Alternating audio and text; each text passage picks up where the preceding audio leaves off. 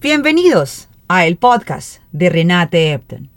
El episodio de hoy puede ser para algunos conspirador, para otros puede ser interesante.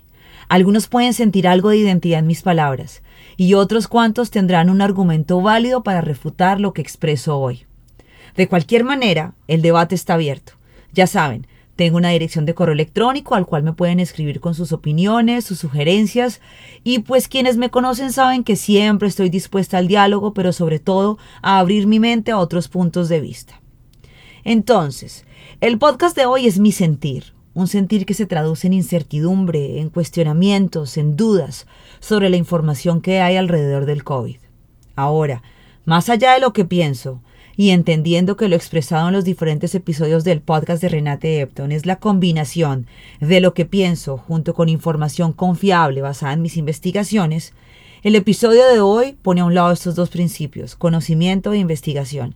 Y hoy me voy emocional. Hoy les quiero expresar mi sentir respecto a la incertidumbre que me genera la información que dicen las agencias federales, las corporaciones, los medios de comunicación sobre el COVID-19. ¡Listo! ¡Empecemos! Antes de que mi familia y yo nos contagiáramos del COVID y creyendo firmemente en la ciencia respecto a la efectividad de la vacuna y las razones para no dudar un segundo en aplicármela, pues digamos que todo lo relacionado con el COVID me empezó a generar incertidumbre. Reitero, la vacuna no me genera ningún tipo de duda. Creo en la ciencia, creo en los beneficios de ponerme la vacuna, entiendo los efectos secundarios de la misma. Sé que la vacuna no es 100% efectiva y que hay un riesgo de adquirir el virus aún teniéndola. Entiendo que se ha propuesto un booster dose de la vacuna. Todo eso lo sé y lo que les digo, mis dudas no son respecto a la vacuna.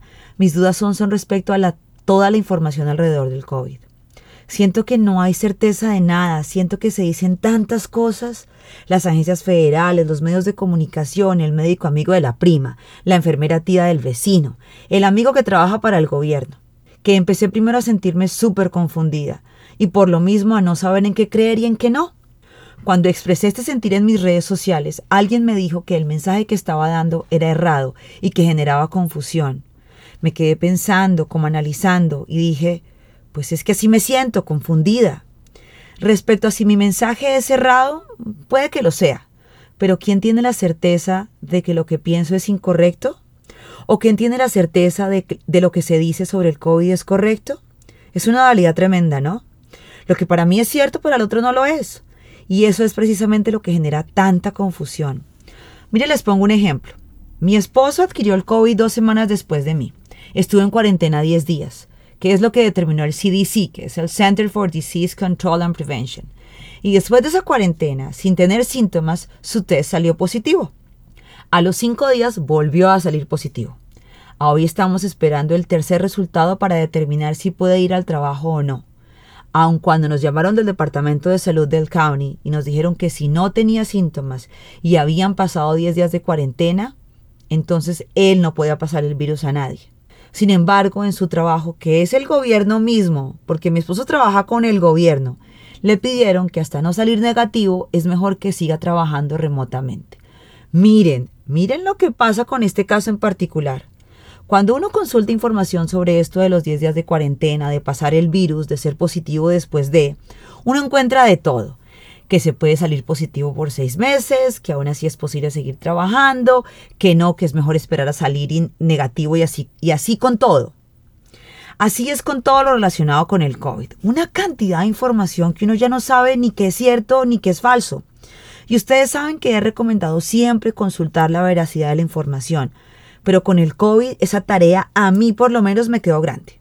A este punto no sé qué es reliable y qué no. ¿Sí ven mi sentir? ¿Sí entienden esa confusión que tengo a diario con este tema? Miren otro ejemplo. La farmacéutica Pfizer ha dicho que están trabajando en desarrollar un booster dose que protegerá a las personas de las variantes del COVID y que publicará las cifras acerca de una tercera dosis y entregará esta información a las agencias reguladoras como la FDA y la European Medicines Agency. Sin embargo, el CDC y el FDA, a través de una declaración conjunta, han dicho que los americanos no necesitan un booster por ahora y que las farmacéuticas no tienen la última palabra respecto a cuándo los americanos necesitarán el booster dose. Leí esto y dije, ¿what? ¿En serio? ¿A quién le creo? ¿Al científico de la farmacéutica o al científico del CDC? Si el CDC es la mayor agencia federal para el tema de enfermedades y cuenta con un equipo de científicos del más alto nivel, y si Pfizer es una farmacéutica americana, prestigiosa, asumo que con un nivel de científicos igual de alto, ¿a quién le creo? ¿Sí ven mi incertidumbre otra vez? Ahora, recordemos que las farmacéuticas son un negocio, y mucho de lo que se desprende de esa idea, en mi opinión, es cierto. Por ejemplo, que el lobby que hacen las farmacéuticas en Washington es un tema de billones de dólares, que las farmacéuticas no han creado la cura del cáncer, que hay detrás de todo eso. Lo del lobby es absolutamente cierto. Lo del cáncer, no sé. Muchos lo catalogan como teoría de conspiración. Yo aún no sé qué pensar. Pero no nos metamos en el tema de las farmacéuticas porque terminamos hablando de la crisis del opio en este país y ese tema da para un podcast bien interesante.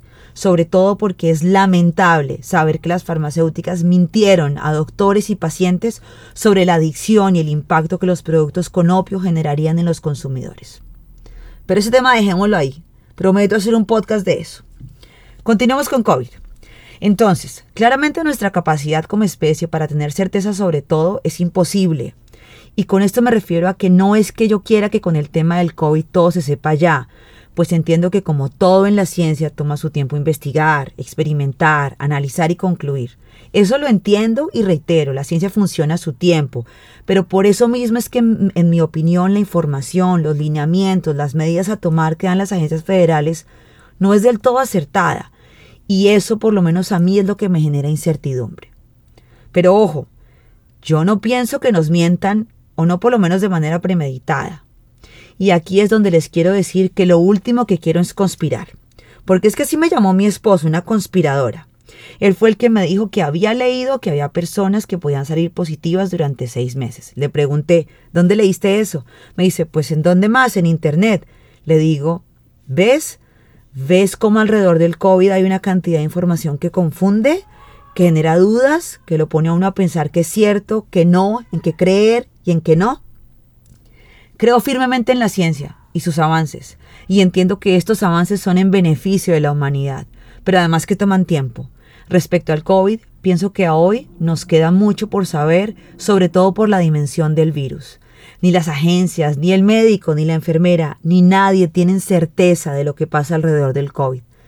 Sabemos muy poco del COVID, y eso no está mal, es normal. Posiblemente con el pasar de los años tendremos más información, como con la gripe española, que después de muchos años se lograron entender muchas cosas. Por ahora, lo que encuentro en internet, lo que dice el CDC, lo que publican las farmacéuticas, es información que me genera incertidumbre. Hasta aquí, el podcast de Renate Epton. Abrazo, bye.